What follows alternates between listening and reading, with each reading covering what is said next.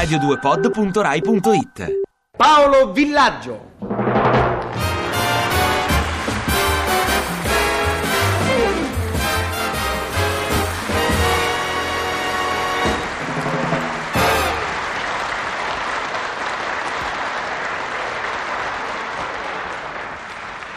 Signori, buongiorno.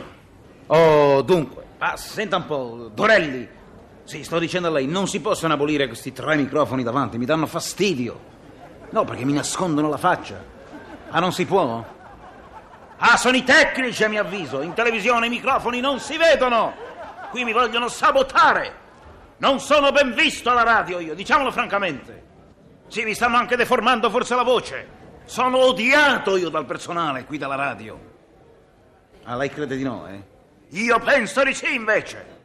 Racconto come sempre una delle mie solite storie. Gita alle grotte di Postumia in occasione di un varo a Trieste. Io e Fantozzi nel sottoscala ci consultiamo e diciamo: "Eh, Cosa fa lei, Fantozzi? Ci va? Ma io non lo so, fa Fantozzi, ho paura che sia un po' caro, sa? Comunque, riesco a convincere Fantozzi e partiamo. Sorridendo saliamo in treno. Ricordo che l'organizzazione era perfetta. Sesta classe. E per di più servizio cuccette. Signori, le cuccette per impiegati hanno questa tragica caratteristica. Nel corso della notte, malignamente si accorciano e si stringono. Si accorciano e si stringono. Si accorciano e si stringono. Fantozzi cercò di dormire, finse anzi, bleffò di dormire su una zolletta di zucchero, facendo miracoli di equilibrio. Arrivammo il mattino del giorno dopo a Trieste, domenica, completamente distrutti. Il varo, dramatis persone, vale a dire, l'ambiente. La tribunetta era nereggiante di autorità, tutti in nero, frac, tube e cilindri. Madrina del varo, la contessa Serbelloni Mazzanti vien dal mare. Io non ho mai capito perché le madrine siano sempre solo contesse. Non ho mai avuto notizia io di una madrina, moglie di un bracciante calabrese. La contessa Serbelloni Mazzanti vien dal mare stringeva nella destra una poderosa e gigantesca bottiglia di champagne, legata con un nastro multicolore alla fiancata della nave. Si rivolse al capovaro e disse: Capovaro, posso andare? E il capovaro, vadi! Congiuntiva all'italiana. Vadi, contessa! La contessa prese una rincorsa di 32 metri e. Oh! Boom! Bottigliata spaventosa in nuca al proprietario della nave. Il proprietario della nave fu poi varato a parte. Visto questo primo incidente, pensammo allora di cambiare meccanica al varo. Fu portato alla contessa Serbelloni Mazzanti vien dal mare un cuscinetto di raso rosso sul quale gli esperti avevano deposto una piccola accetta d'argento. La contessa doveva, prendendo l'accetta, tagliare nettamente un piccolo cavo in ferro che metteva in moto un marchingegno che a sua volta varava la nave.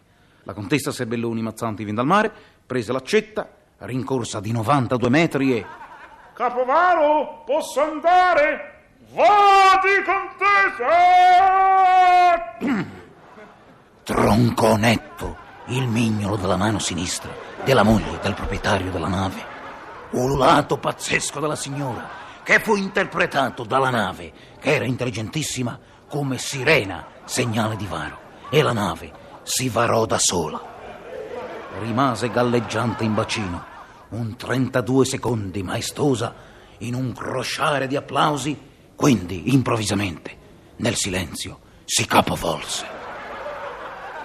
In pomeriggio, la famosa gita alle grotte di Postumia. Partimmo tutti, eravamo 1500. Subito, purtroppo, 500 dell'ufficio svaghi fecero un errore pazzesco. Si infilarono, invece che nelle grotte di Postumia, in un tunnel ferroviario, facendo un frontale con l'Oriente Express. I mille superstiti furono ricevuti all'ingresso della grotta dal professor Vignardelli Bava, noto perché autore del prezioso trattatello dal titolo Come si esce vivi dalle grotte di Postumia. Il professore disse: Signori, In mezz'ora siamo fuori. Al quarantesimo giorno di grotta cominciava a serpeggiare un certo malumore. Ed ecco una grotta enorme di fronte ai nostri occhi meravigliati, dal soffitto della quale pendevano migliaia di enormi stalattiti. Il professor Vignardelli Bava, che era in testa, si andò a piazzare sotto la più grande di esse e ansante commosso disse Ah! Ah! Meraviglia delle meraviglie della natura! Pensare che da sei milioni d'anni tu pendi di lassù e mai non cadrai! Da sei milioni d'anni, la più grande stalattite della caverna, Nove tonnellate e quattro megaton.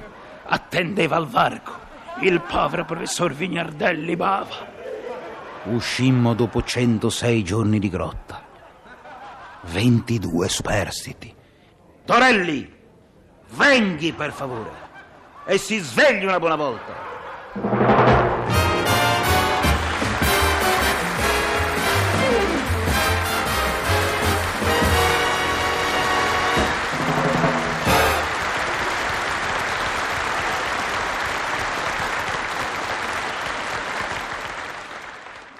Ti piace Radio 2? Seguici su Twitter e Facebook.